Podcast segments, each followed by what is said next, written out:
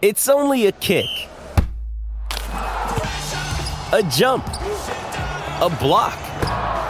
It's only a serve.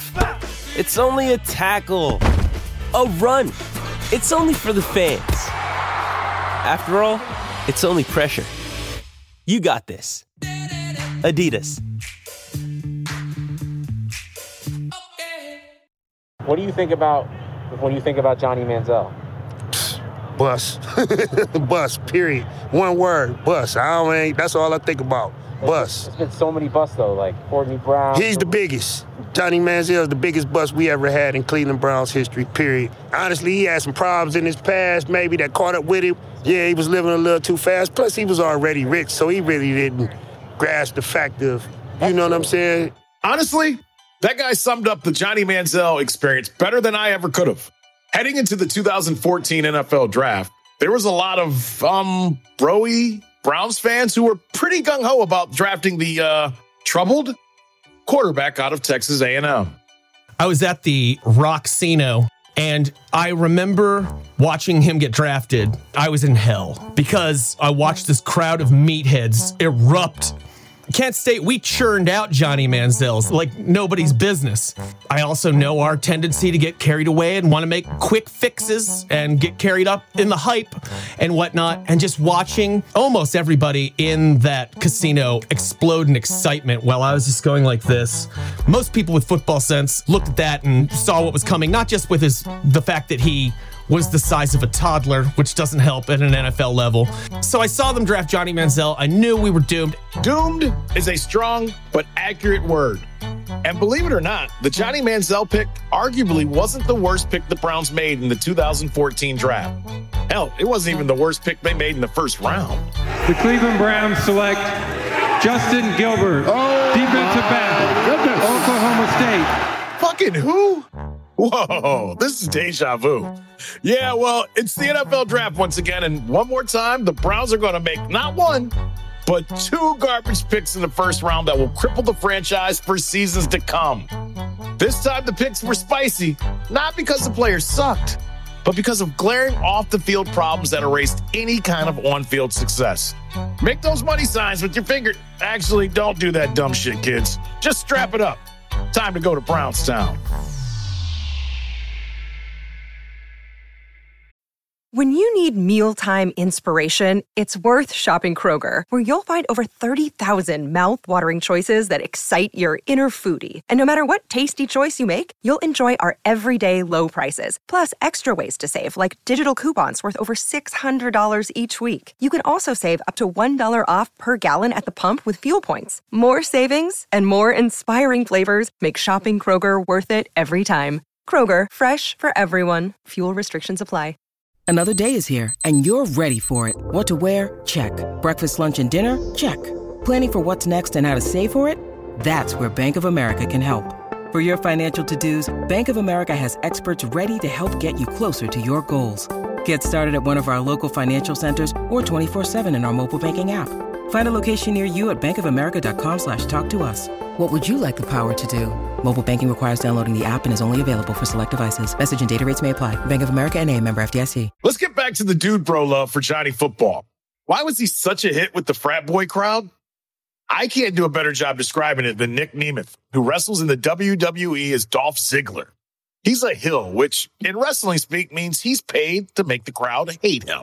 I'm a, a, big jerk. There are times where I've been in a multi-man match at Survivor Series with five guys on one side and just me on the other, and I just had to just find a way to be scrappy and claw and and, and get my way around. And anytime there's a big match where I'm, I'm the underdog or not supposed to win or no one sees it happening, I'll put either a Browns logo on my pants or my jacket. I got the brownie doing the Johnny Manziel money fingers thing the fans who, whether I'm a good guy or not, which is almost never, are behind you. So Clevelanders see a bit of themselves in Johnny Manziel. You know, undersized, underrespected, scrappy. Except that's not who Johnny was at all. Not really, anyway. See, his family actually came from oil money. He dominated at the high school level, winning the Mr. Texas Football Award his senior season. and he was heavily recruited for college before going to Texas A&M, where he won a Heisman. The 2012 winner of the Heisman Memorial Trophy is Johnny Manziel. He wasn't a scrappy underdog. He was just short and annoying. And there's a big difference. He was also entitled and had a history in college of, well, eh, a little bit of everything. There was no proof that Manziel received money in exchange for autographs. What did you learn from your arrest this summer, and, and what were the repercussions that Coach Sumlin implemented for you after that? On Friday night, Manziel was reportedly quickly and harshly removed from a frat party. This dude partied too hard, like Animal House meets Varsity Blues hard, and teams knew it.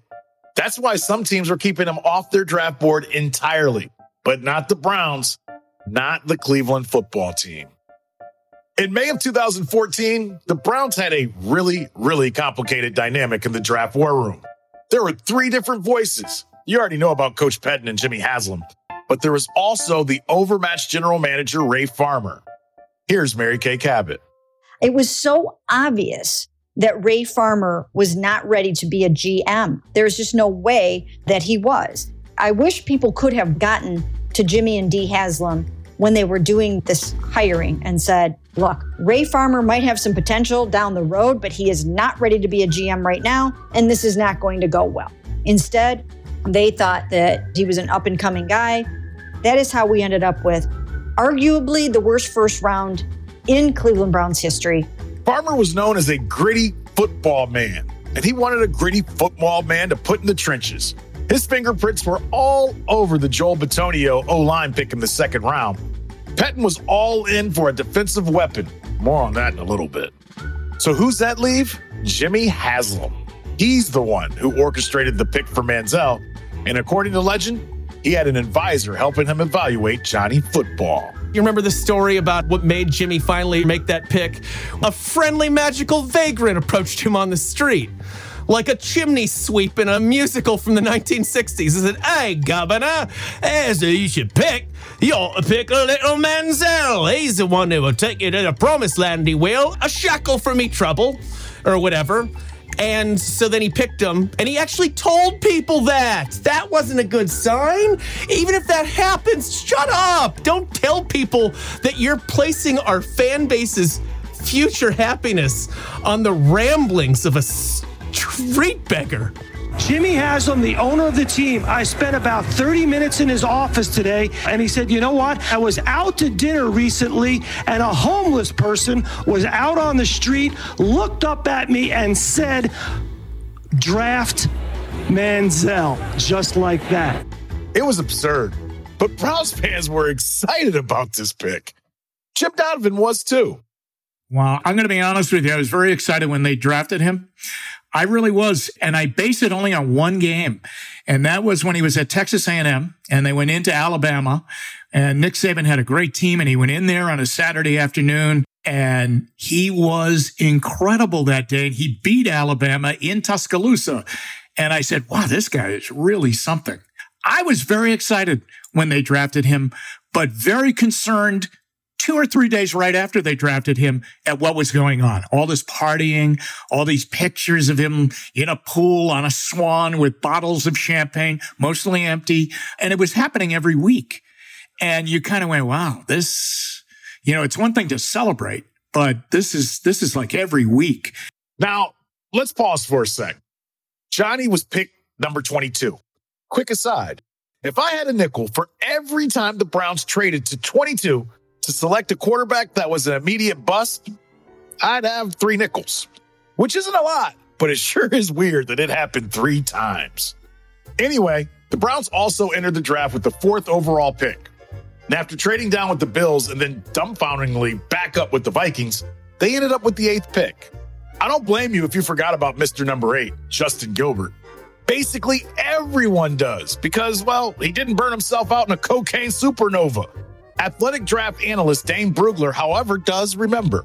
This is really supposed to be the draft that was going to be the foundation of change. They had the fourth overall pick, and instead of drafting a stud pass rusher like, you know, Khalil Mack was there, they could have drafted a big play weapon like Sammy Watkins, Mike Evans. They decided to move back to pick number nine. And that still put them in pretty good shape to get a very good prospect because that 2014 class was just loaded.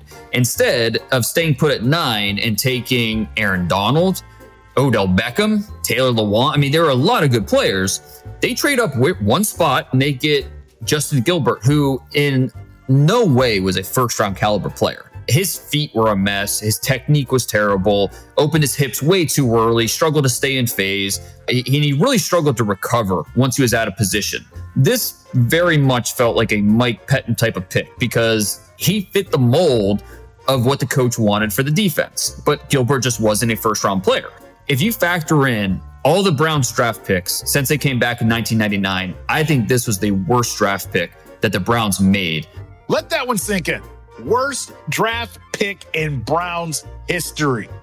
We've done two other episodes on Browns draft bust, and little old Justin Gilbert is the worst. I'm not sure people were as psyched about Gilbert as they were about Manziel, but they were pretty excited for the team at the start of the 2014 season. The NFL is finally back, and there's also finally no need to exhaust yourself searching all over the internet to find tickets. TickPick is your best choice to buy football tickets because they save you money by never charging any service fees. I mean, ever. Because TickPick, that's T I C K P I C K, got rid of all those awful service fees that the other ticket sites charge, which let them guarantee the best prices on all of their NFL tickets. Don't believe it? If you can find better prices for the same seats on another ticket site, TickPick will give you 110% of the difference in the purchase price. That's right, 110% difference. TickPick is the exclusive ticketing partner for Brownstown and Blue Wire Network. I gotta go find some Browns tickets against the Steelers on Monday night to watch the Browns kick their tail.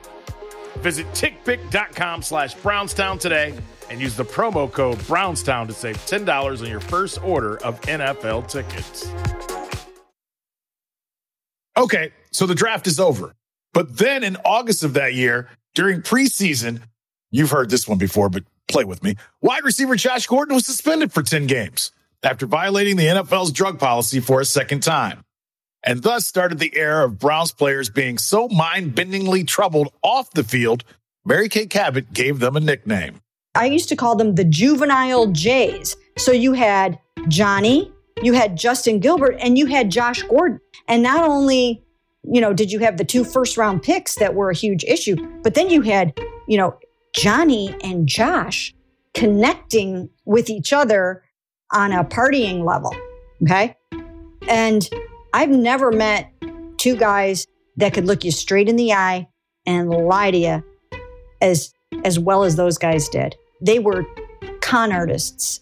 Look what came out later with with the whole Josh Gordon. I mean, he he was so much worse than any of us could have even imagined and we we knew that he had problems and issues because he kept getting suspended but we did not know the depth of his substance abuse problems and the demons that he was dealing with in his life so the juvenile jays that was a very very difficult period in cleveland browns history. In case you were hoping that johnny manziel was going to straighten up and fly right once he made the big leagues huh, i have some bad news for you.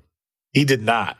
USA Today wrote a story that at the rookie symposium where he was basically so hungover, he, he at a lunch break he crawled underneath the table and, and took a nap. I mean, you know, they had those white tablecloths, so it was kind of down to the floor. So he crawled under one of those and took a nap during the rookie symposium, for God's sakes. And the slide continued right into the regular season. The first minute that they left, that they let them out of training camp for like an hour, uh, he was down at the bar in Berea uh, by himself, you know, sitting at the bar, knocking back some beers or whatever, which I mean, he's a young guy, but normally, you know, you'd kind of think maybe, okay, get in your playbook a little bit, spend some time with family. He was alone at a bar. They cleaned him up for the pre draft process and kind of like hid away all those skeletons and all the issues and the problems that were very evident to people that knew him. Uh, so they cleaned him up. They gave him some mentors that kind of helped him out through that time. But all hell broke loose after he was drafted. And was, he was like, woohoo, the party starts. I'm floating on a swan. I'm photographed in a bathroom with a rolled up $20 bill. And it just escalated to the point where he did show up impaired to things. I mean, I, I remember seeing him and wondering is he sick? Was he hungover? Was he impaired? It was a really, really strange and dark time. Now, even with all this dysfunction off the field, 11 games into the 2014 season, the Browns were 7 and 4. And good, maybe. They dropped their next two games, however, and the calls to bench Brian Hoyer grew louder. We wanted Manziel.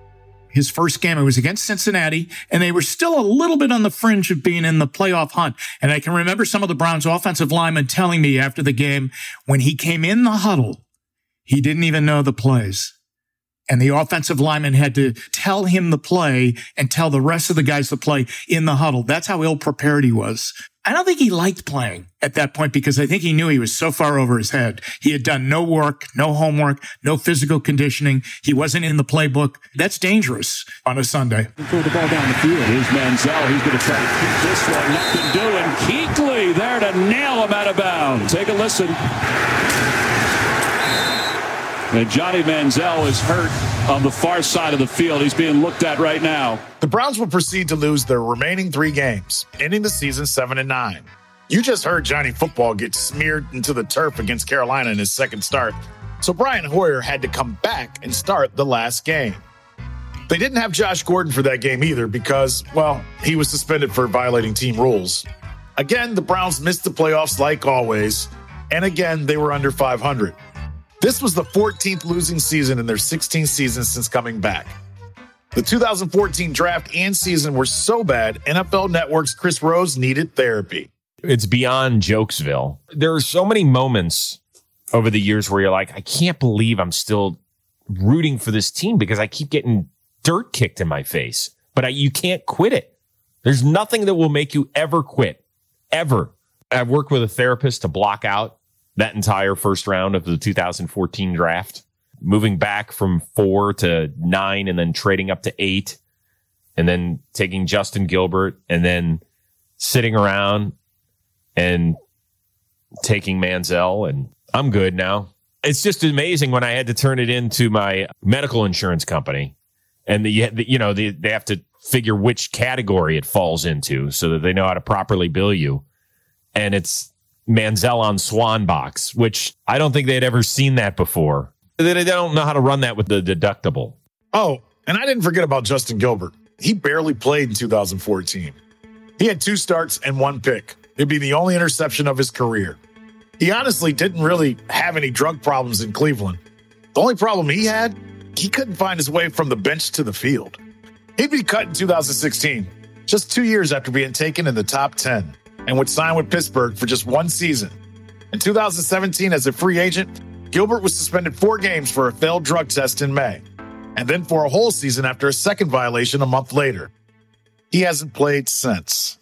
Well, I think the fact that they did not know the background on Justin Gilbert is unforgivable. Their job is to have the information and make an informed decision. And that was a gargantuan mistake. That could have been said for everyone. Ray Farmer, Mike Pettine, and Jimmy Haslam all messed up big time in 2014. And in 15, things wouldn't get better. It all started in January.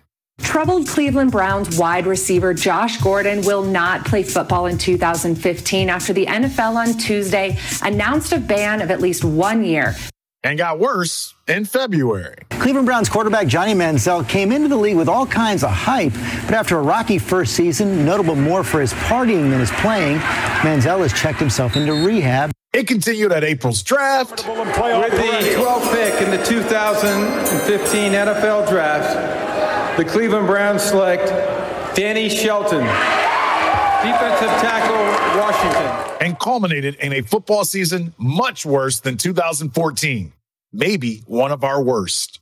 Josh McCown here can't find anybody scrambling. Going to try and do his best. John Elway, oh, Super Bowl oh, 18 years ago. John Elway uh, right? impression, yes. Except uh, he lost the ball. And, um, and yeah, yeah, and, and he was hurt on the play. Concussion for Josh McCown as a result of this play.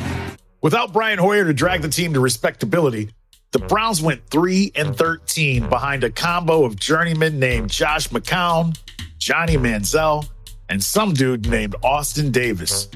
At the end of the season, Mike Pettine and Ray Farmer would be fired, which brings us all the way back to episode one rock bottom.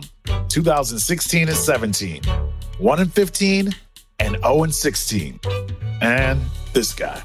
I think, uh, bottom line, let's just be clear. I mean, we didn't win enough. You know, at the end of the day, when you look at it, we didn't win enough games. But this damn thing's not over. I'm not getting out of here without giving you some hope.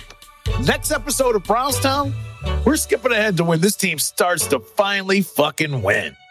It's my pleasure to introduce the 17th head coach of the Cleveland Browns, Freddie Kitchens. But first, as always, we have one last blunder.